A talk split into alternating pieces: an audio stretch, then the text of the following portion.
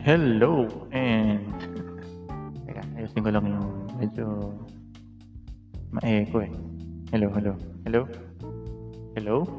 Hello? Yan, yan. So, ayun, at good evening and welcome sa isa na namang bihirang episode. Bihirang episode with Boss Bryce Saligay. bihirang episode din. Hindi, podcast with Boss Bryce Saligay ito. Bihirang episode lang. Kasi, bihira kasi ako mag-record eh. Bihira ako gumawa ng episode dito sa podcast na to. Kaya, pagpasensyahan nyo na sa mga listeners ko. Kung meron man, no? Kung may nakikinig man dito sa podcast ko, salamat. Salamat sa suporta. Sana umabot kayo ng mas marami pa. Tingin ko, tatlo lang naman nakikinig dito sa dito sa podcast na to. So, ayun. Uh, welcome nga pala sa aking podcast. Podcast with Boss Bryce Aligay. Uh, ako nga pala si Boss Bryce Aligay. Isa akong simpleng tao lang. Pero rock. Hindi, uh, simpleng tao na... Hindi, YouTuber ako. So, nag-decide lang ako na... Alam niyo naman na siguro yung kwento. Kung nakikinig kayo dito sa podcast ko, nag-start ako dito ng 2021 yata. And nakaka 13 episodes na yata ako. Hindi ko alam kung 13 pero parang nasa ganun. So, ano ba mga pinag-uusapan dito? Para i-recap ko lang kayo. Yan, ako ano lang yung mapag-isipan ko.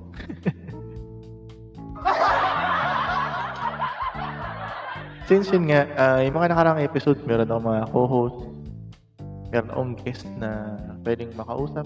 Ngayon nga, ngayon lang medyo since mahirap tayong humanap ng pwedeng makausap, eh, yun. So, sinarili ko na lang muna. sarili ko na lang muna tong mga nakarang episode. Yung mga nakarang episode, may kasama ko mga kaibigan ko, kumpare ko, yung girlfriend ko, fiancé ko. Girlfriend, fiancé, slash. so, yun. Uh, ano pa pag-uusapan natin ngayon? Isip kasi ako ng topic kanina and wala akong maisip na topic. Uh, bigla na nang pumasok sa isip ko yung uh, commuting. Uh, pagkukommute ng isang hamak na empleyado sa araw-araw. Alam niyo kung gaano kahirap yung mag-commute. Hindi lalo na dito sa Pilipinas, no? Uh, para sa akin, tingin ko ito yung pinaka critical na part ng isang empleyado kasi parang make or break to eh.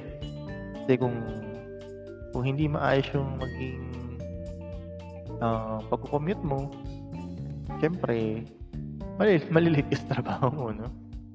So, pwede kang malit and mabawasan yung productivity mo, ganun.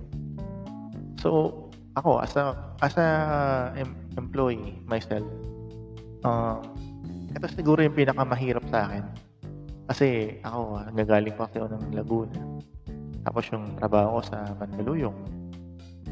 So, ang daily routine ko sa pag-commute, uh, siyempre, tricycle mula dito sa bahay hanggang sa sa may sakay ng bus. Tapos bus mula Pasita hanggang Magallanes. Tapos Magallanes, um, lalakad ako, pipila, sakay ng MRT, tapos bababa ng Shaw Boulevard, tapos lakad lang ako. Yung iba, hindi ko alam kung gaano kahirap yung commute nila. Pero ako, ganun yung daily routine ko. Pag pa-uwi, ganun din, pabalik. Pabalik naman, hindi naman Magallanes yung binababaan ko. Parang Ayala naman. Ayala. Tapos doon ako sasakay ng bus sa bus bay doon sa may One Ayala. May bus bay doon. Tapos doon pupili yung mga bus papunta rito sa Casino San Pedro. So yun, may mga kakilala ako. Katulad ng isang office mate ko na si, tago na, na natin siya sa pangalang Eileen. Um, yung commute niya, kasi nakatira siya sa ano, North Caloocan. Um, ako nahihirapan ako sa commute niya kasi pag kwento niya, sasakay siya ng FX.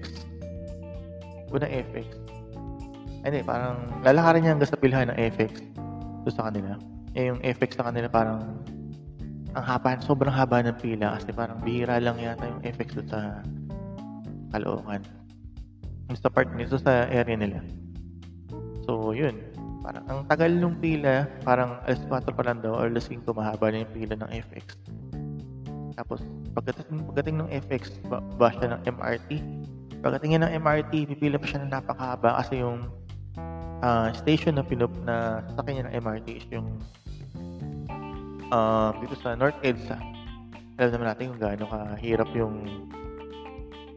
yung gaano kahaba yung pila dyan sa North EDSA, lalo na pag Monday, talagang grabe, grabe yung pilahan dyan. Next na experience ko na rin yung uh, sobrang haba ng pila sa MRT. Minsan, ano rin yung MRT kasi minsan nagkakaroon din ng uh, aberya. Tulad isang beses, uh, pauwi na ako. Tapos, uh, nagkaroon yata ng hindi ko alam kung circuit failure or kung may problema sa bagon ayaw nila magsakay sa MRT. Bali, ang biyahe lang nila hanggang Shaw Boulevard lang. Tapos babalik na siya ng... Wala Shaw Boulevard. So, yung mga galing ng Taft, hindi, tinigil na yata yung Taft hanggang Shaw Boulevard. So, anong nangyari? Ang biyahe na lang is uh, mula Shaw Boulevard papuntang North EDSA, North EDSA pabalik, balang ganun vice versa. Alam yun, tapos nangyari yun, alam mo kung anong oras nangyari. Yung tipong ano pa siya, uh, tipong uh, tawag ito, rush hour pa kasi 5 5 yata siya nag-start hanggang alas 6.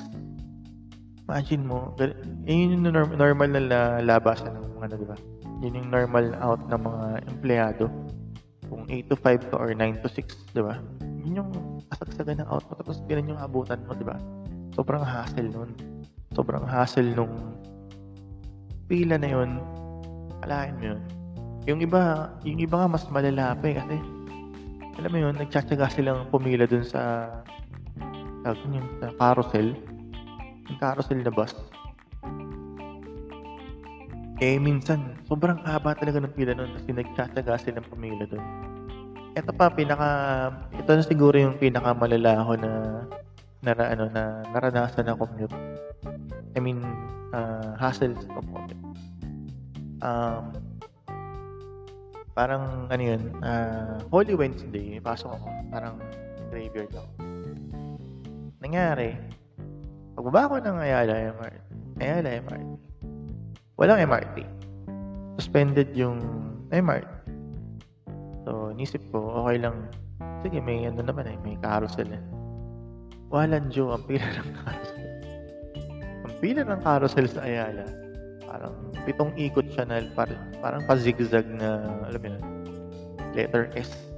parang ganun. Hindi na siya S eh. Parang isaw na siya eh, na paikot-ikot. Sobrang daming tao. As in, hindi siya nababawasan. Kumbaga, mas, oh, marami. Eh, yung bus nun, syempre, konti lang din kasi mga time na yun, free pa yung carousel. So, ang nangyari, sobrang haba talaga ng pila. As in, yung pila, paikot siya ganun sa may gilid sa, sa kung familiar kayo sa Ayala may building doon ng Telus doon yung tapat nung sakay ng carousel. Daming tao doon as in 7 o'clock ng gabi mahaba ng pila doon. Tapos wala wala ka na masakyan. Wala masakyan na jeep papuntang papuntang market market just in case pwede rin kasi ako doon.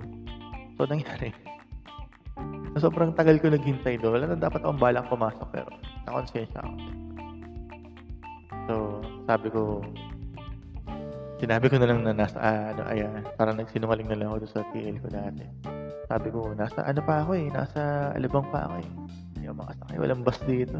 Pero nasa Ayala na ako noon. Yun nga lang, wala din naman way para masak, ano, makapasok kasi sobrang wala masakyan. Yung mga grab, wala.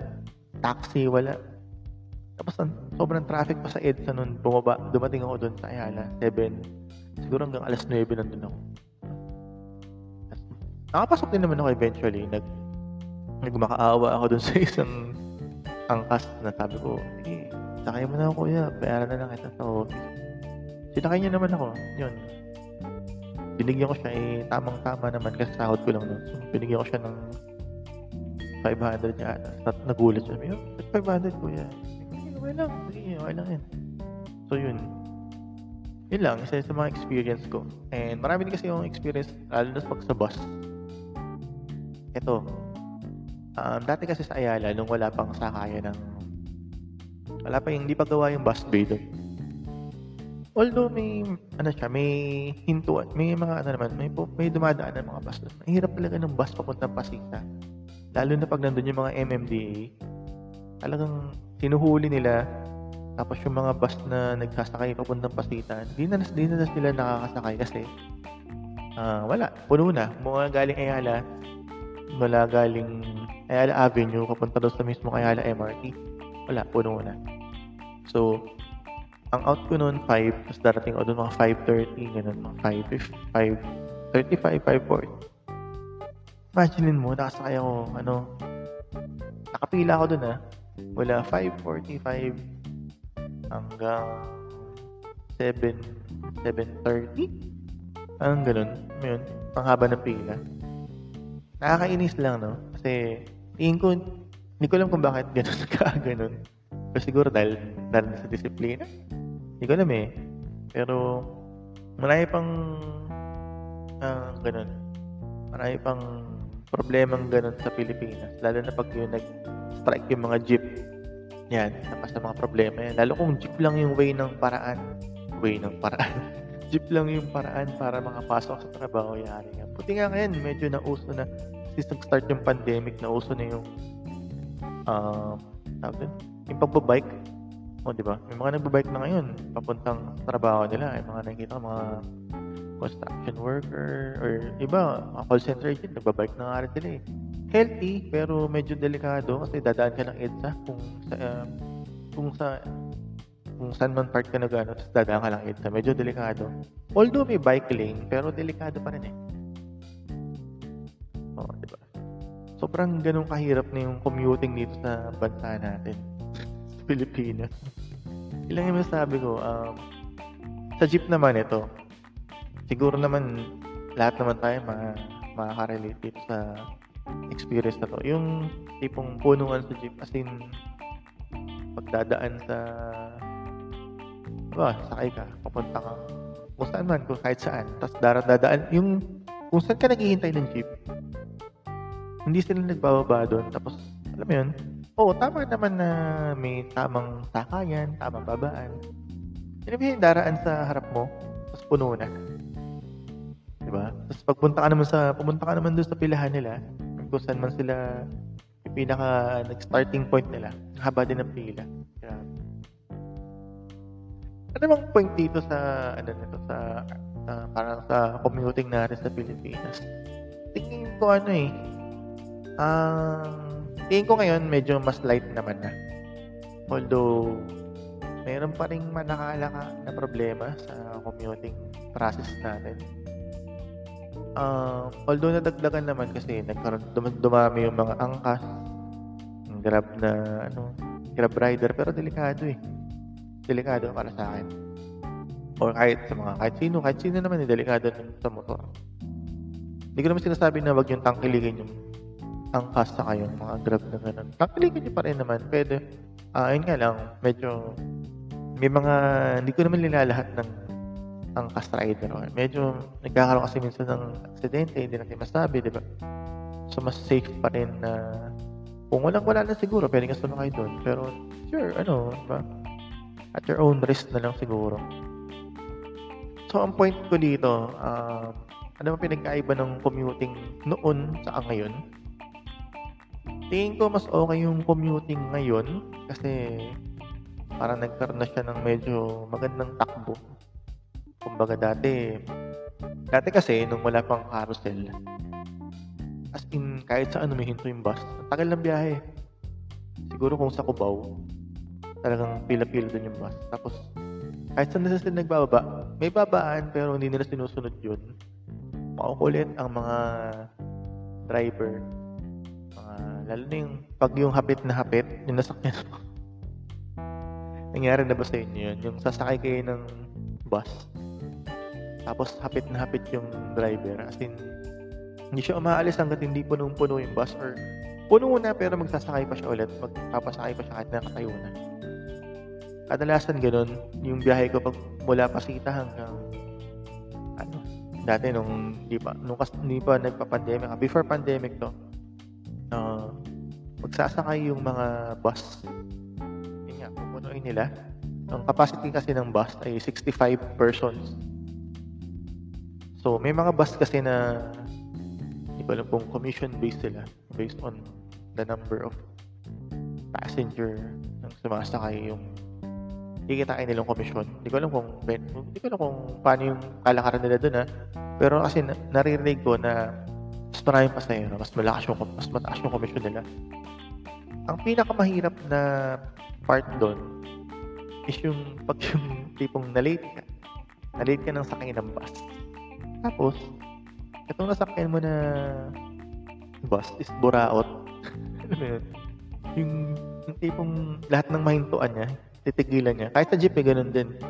May mga jeep din na, oh, sabihin natin na trabaho naman nila yun eh. Pero, uh, medyo ano lang, parang, tawag unfair para sa'yo. Kung, uh, siguro, sige, hanap buhay kasi nila. So, hindi ko naman sila masisisi na ganun yung ginagawa nila. Pero kasi, kung ba masasakay ka ron tapos malilate ka na sa trabaho, saan mo late ka na talaga.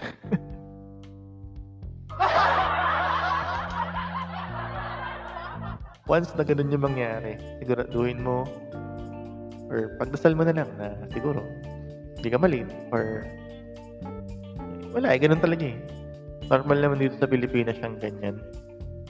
Ang pinaka nakakaasar para sa akin yung sa hindi naman naasar ako sa lahat ng ano, pero may mga times kasi na maasar ka din eh. Lalo pag sa jeep, yung sasabihin nila, oh, tatlo na lang, tatlo na lang. Pag may sumakay na tatlo, oh, dalawa pa, dalawa pa. Hindi, kasya pa yan. Ano pinagpipili nila? yung parang hapit na hapit talaga sila. Well, hindi ko naman sila masisisi kasi hanap buhay nila yun. Yun lang yung pinaka hassle nila, mga barker, diba? Pero sa akin naman, no? Sa mga, kung may nakikinig man na barker dito sa podcast ko. Sana, sana naman pag medyo alam mo naman na hirap na yung mga tao sa loob, eh, huwag ka naman pasakay. Hindi kasi mo na isang pasahero naman. Wala eh. Minsan kasi, ipipilit pa rin nila yun. Sabi na, hindi, kasya pa yan. Tapos, gagawin pa nun pag yung, siyempre, yung upo mo, yung tipong, yung dulo na lang mo yung nakaupo dun sa jeep. Gagawin pa nung mga driver na medyo ano, maloko. Yung bibiglain nila yung preno para ma-adjust yung upo mo, tapos makakapo ka ng buo. Kaya katawin ko. Ano na pag sa jeep, ito, na-experience ko rin sa jeep. Uh, pupunta kami ng commute kami ng isang office mate ko. Kasi pupunta kami ng Antipolo para sa isang tawag ito, parang isang, may ano kami, outing, ganun. Outing na, ganun. So, sa Antipolo, sumakay kami rito sa may Juan San Miguel. Sumakay kami ng jeep papuntang Antipolo. Punuan na. So, ang pinaupo kami, pinasakay pa rin naman kami. Pero ang nangyari, ang pagsakay namin, yung, alam mo yung pag-akat, pag yung, alam mo yung tungtungan doon sa jeep, pag, yung pag-akyat doon, doon, doon na lang kami nakaupo dalawa. Doon kami nakaupo hanggang mga tikling, ganyan. Nandun na kami. Doon kami nakaupo. Pagdating dito sa may, hindi ko na kung anong lugar banda, pero medyo malapit na siya sa Antipolo. Pa paangat siya. Di ba sa, normal naman sa Antipolo, pataas, di ba? Ano nangyari? Hindi, window yung jeep. Bumaba kami ng kaibigan ko kasi may pangaba. Pagsakay namin, eh, parang hindi pa rin kami umupo eh. Doon pa rin kami umupo doon sa pag-akyat ng jeep. Paandar pa lang yung jeep. Nung pag-akyat namin, biglang na rin jeep. Muntik na makaladkad. Grabe, natakot ako nun. Kasi, muntik na makalad kasi yung isang pa ako, na naiwan, alam mo yun, naiwan dun, na, na, hindi pa ako naka, yun, mismo nakatungtong dun sa jeep. So yun lang, uh, isa-isa mga experience ko sa jeep. Saka, masaya din naman yung commuting dito sa Pilipinas. Kasi minsan, sa pagkantay mo, na masasakyan mo, sa pila kayo, minsan nagkakakwentuhan na kayo. alam mo yun, may mga commuter din na ano eh, hindi pong palakwento. Yung tipong magkakausap na kayo. Niya, oh, tagal na ano, pas no? Saka po eh, biglang, biglang gaganon. Minsan kasi di, may mga ganun na yung mga kadalasan lalaki yung ganun eh. Yung biglang bigla kayo magkakausap na ng bigla na pareho na kayo ng sentimiento na matagal na kayo nag-aabang doon sa jeep or bus na sasakyan nyo. Tapos bigla na kayo magkakasalupo. Wala lang. Ngayon, ano bang mga, ano nyo, mga commuting problems niyo? Para sa akin, isa yan sa mga commuting, isa yung commuting, yung pagiging commuter, ang isa sa mga problem talaga ng isang empleyado para sa akin. Ang problem is, hindi lang empleyado, mga ibang tao din. Naswerte nga ng mga nakakotse, at least sila, at least sila, petiks-petiks lang, kahit anong oras nila pwedeng umalis, di ba? Eh, pag mga katulad natin, na, katulad ko, na commuter, pinakamahirap talaga. Lalo na pag yung hindi pong abutan ka pa ng, ano, ng rush hour. Ako, dati, pag abutan ka ng rush hour sa EDSA, ako, parang, alam mo yung, isan kasi nakasakay ako ng bus, pauwi na ako. Tapos, naka, alam mo yung nakatulog na ako sa bus kasi sobrang pagod ako sa galing sa trabaho, ganyan. Pagising ko, kung saan ako sumakay, nandun pa rin kami. Di ba?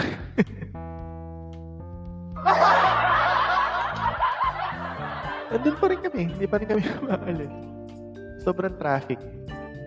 Buti nga ngayon medyo maluwag ng EDSA kasi nagkaroon ng naka-segregate na yung bus, may bus lane na. Yung dati nung wala pang bus lane, ako po, siksikan. Tingin ko naman nag-improve na yung commuting pag-commute sa Pilipinas na ngayon since nagkaroon na ng carousel. Pero minsan kasi sobrang hassle pa din eh. Kahit sabihin mo na, oh, may MRT, may LRT, LRT2, may PNR. Ah, pinakamalapit pala na nakita kong way ng pag-commute sa PNR. Ito, kwento ko na lang din. Kasi, nung isang beses, nung, hindi ko alam kung anong year to eh. Uh, way back, way, way back mga 2011, 2010, uh, pinag-apply ako ng tita ko as uh, magtiticket sa PNR. Akala ko naman tong pagtiticket na to sa PNR ay simple lang. Hindi pong alam yung parang sa mga sinihan, gano'n. May pwesto kayo, malamig, ganyan. ay, sorry. Magtitinda ka pala ng ticket, mag ano ka, mag ah, mag-ticket ka ng mga pasahero na sumasakay sa PNR mismo, alam mo yun? Parang sa bus din. Yun nga lang, dito sa PNR, syempre, ilang bagon yun, di ba? Tapos pupuntahan mo isa-isa yun. Makikita mo pa ba yun kung sino yung mga bagong sakay? Di ba? Sobrang hirap nun, men. so, nakita ko yun, yung kung yung inasakyan ko pa na PNR nun, parang hindi pa siya aircon. Biyahe niya, Divisoria hanggang Pasita. Tapos ng pamasahe, 24 pesos. Ganun kamura nun, mga panahon yun. Ewan ngayon ha, may, may aircon na ngayon na PNR eh. Pero nung panahon na yun, grabe. Sabi ko talaga, ay, hindi ko kukunin itong trabaho Kahit di na muna magtrabaho, hindi ko muna kukunin to. Grabe. Kasi siksikan talaga. May iba, may mga dala pang bayong, may mga galing sa pamalengke, siyempre galing Divisoria. Tapos uuwi ng binyan. Alam mo yun? Ang layo nun, men. Tapos ganun. Ganun yung commute mo, PNR. Para lang makatipid ka ng pamasahe. Tsagain mo yun, 24 pesos. Oo, makakatipid ka nun, 24 pesos. Pero, alam mo yung, ang, hap, ang tagal din ng biyahe. Kasi mula Divisoria hanggang Binyan, ang daming station na dadaanan. Andakan, Brooklyn Street, sa may PUP, Teresa, dami, bigutan. Tapos, ang hassle pa nun, pagdating sa medyo banda sa may Muntinlupa, magkakalabugan na yung bubong ng PNR. Kasi, binabato na kayo ng mga nakaboting ihi at naka-plastic na ihi or tae man ng mga taga Muntinlupa, mga preso. Kaya, sobrang hassle nun, di ba? Tapos as siksikan pa nun, hindi pa aircon, siksikan. Tapos yung iba pa nun, siguro, tingin ko, hindi ko na, hindi na nasisingil nung ano eh, nung conductor eh, kasi hindi naman niya ma-check kung sino yung bumababa at sumasakay doon sa, ano, sa tren eh. So, isa yun sa mga hassle para sa akin. Ganun din naman sa, sa, ano, sa jeep. Sa jeep naman, may mga jeep naman na maayos. Yung tipong may bago ka sumakay, yung sisingilin ka na, yung may, yung sa pila talaga. Tingin ko yun yung pinakamaayos para sa akin. Pero may mga jeep din na ano eh, yung, alam mo yun? eh, sige, sasabihin nila lahat yung mga jeep. Hindi naman, believe naman sa mga jeepney driver sa tsaga nila sa, alam mo yun, yung mga sobrang hapit nila. Minsan, hindi, hindi naman sasakay, hihintuan nila eh. Kahit, kahit malayo pa, as in, yung isang kilometro pa yung layo. Eye contact talaga nila para ma makuha nila yung pasahero nila. So, yun lang. Uh, yun lang naman yung mga experience ko sa ano. Ay ba, ano ba mga experience niyo? Kung uh, maggagawa ko ng ano, question nyo sa baba, tapos mag-interact kayo kung ano yung pinaka-commuting class nyo. Tingin ko naman sa ibang bansa, hindi naman ganun kahirap yung pag-commute. Eh. Dito lang talaga sa bansa natin eh. Kasi, di ba naman, wala talagang disiplina rin yung mga tao eh. Ko eh. Tingin ko yun talaga. Pero ngayon medyo maayos naman na katulad dati. Kasi dati talaga, worst talaga. Lalo yung MRT dati, nako. Dati nga, di sumasakay ng MRT. Ewan ko talaga, sinasakyan ko dati, P2P. Yung point-to-point na bus, pre-pandemic, yun yung sinasakyan ko para mapunta na ng work. Yun nga lang, sobrang mahal ng pamasahe. Sin nasa 110 yata, 140. Isang, isang way lang yun ah. One way lang yun, 140. Diba? Grabe. Uh, sana ano, mas tingin ko sana mas maging okay pa yung way natin ng pag-commute kasi ito talaga yung pinaka natin. Eh, minsan tinatama rin ka talaga pumasok eh kasi pag makita mo yung commuting process mo, tatama rin ka talaga. Pinakita mo, ba, lalo na yung, eh, sa akin, madali pa yung ganun na way ng commute eh. Hindi naman sa dina, na nagre-reklamo. Nag, ako nga, nagre-reklamo na eh. Ano pa yung iba? Mga iba, may tricycle pa, yung tipong tatlong jeep bago makarating sa trabaho. Di? Yun. Sana magkaroon na ng ayos, o mas maging maayos pa. Alam mo, maayos na yung commuting process ngayon sa Pilipinas, pero sana mas maging maayos pa yung commuting process natin. Sana mas dumami pa yung bus. Kasi nga lang, magka-traffic sa EDSA lalo. Pero, ganun eh. Yun talaga yung way of life eh. Kailangan mo na lang mag-commute para makapunta ka sa paroroonan eh. Pero na lang kung rich kid ka at nakakaangat-angat ka, may kotse ka. Hindi problema yung commute, pero mata-traffic at mata-traffic ka pa rin sa EDSA, hassle pa rin. Parang nag-commute ka na rin eh. Yung lang, sa'yo nga lang yung sakyan mo. Di ba? Parang, hindi ka na nagbayad ng pamasahe, pero commute na rin yun eh. Kasi, mata ka, di ba? So, yun lang. Um, yun lang yung topic natin sa episode na to. Salamat sa mga patuloy na nakikinig. Yung huling check ko, meron akong 22 listeners galing Spotify. Uy, thank you sa 22 listeners ko. Sana umabot kayo ng 100. uh, ah, subukan kong gumawa ng mas marami pang episode. And kung may suggestion kayo sa akin na episode, uh, feel free to send me an email. Email address ko is cbsaligay at gmail.com. At kung may mga business proposal kayo or collaboration, pwede nyo yung email ko. Or pwede nyo rin akong i-message sa aking Facebook account, Boss Price Saligay. Oh, yun din yung mga IG account ko. Follow me on my social media account sa YouTube, uh, Boss Price Saligay, sa Boss Price Saligay lang lang yung pangalan ko. Nasa TikTok ako, sa IG, Twitter, sa Facebook, yun, sa Kumu. Nasa Kumu din pala ako. Yan, dito sa, fan, sa Anchor. So, yun. Yun yung episode natin sa ngayon. Uh, medyo napahabaan ng konti. Pasensya na. At sana ay patuloy kayong makinig dito sa podcast ko. Podcast with Boss Bray Saligay. Um, yun lang yung masabi ko sa ngayon. Uh, sana ay supportahan nyo tong podcast ko kahit bihira akong gumawa ng episode. Pero subukan kong gumawa pa ng mas marami pang episode. So, yeah, that's it for this episode. Uh, I hope na may napulot kayong aral. Alam bang aral na, ito pala, bibigyan ng aral. Alam bang aral na, papa, o syempre, kung sa pag-commute, kung ayaw mong mahirapan mag-commute, eh, agahan mo talaga pumasok. Yun lang yung aral doon. Or kung, ano talaga eh, wala talaga, wala ka talaga magagawa. Wala ang, walang aral na mapulot. Meron din maaral na mapulot sa pag-commute. Tingin ko yung tiyaga, pasensya, at basta yun. Yun yung kailangan mong matutunan kung mag-commute ka dito sa Pilipinas kasi yun talaga yung kailangan mo paunin. Sa hirap talaga ng pag-commute dito sa Pilipinas, grabe. Buti nga kayo may mga grab na eh. Yung grab medyo, medyo taga din minsan pero wala eh. No choice eh. Convenient way din kasi yung grab eh. Grab baka naman. so yun lang, uh, yun lang masabi ko for this episode. Uh, kung may commuting experience din kayo, uh, maglalagay ako ng question dyan sa baba para makapag-interact tayo with each other.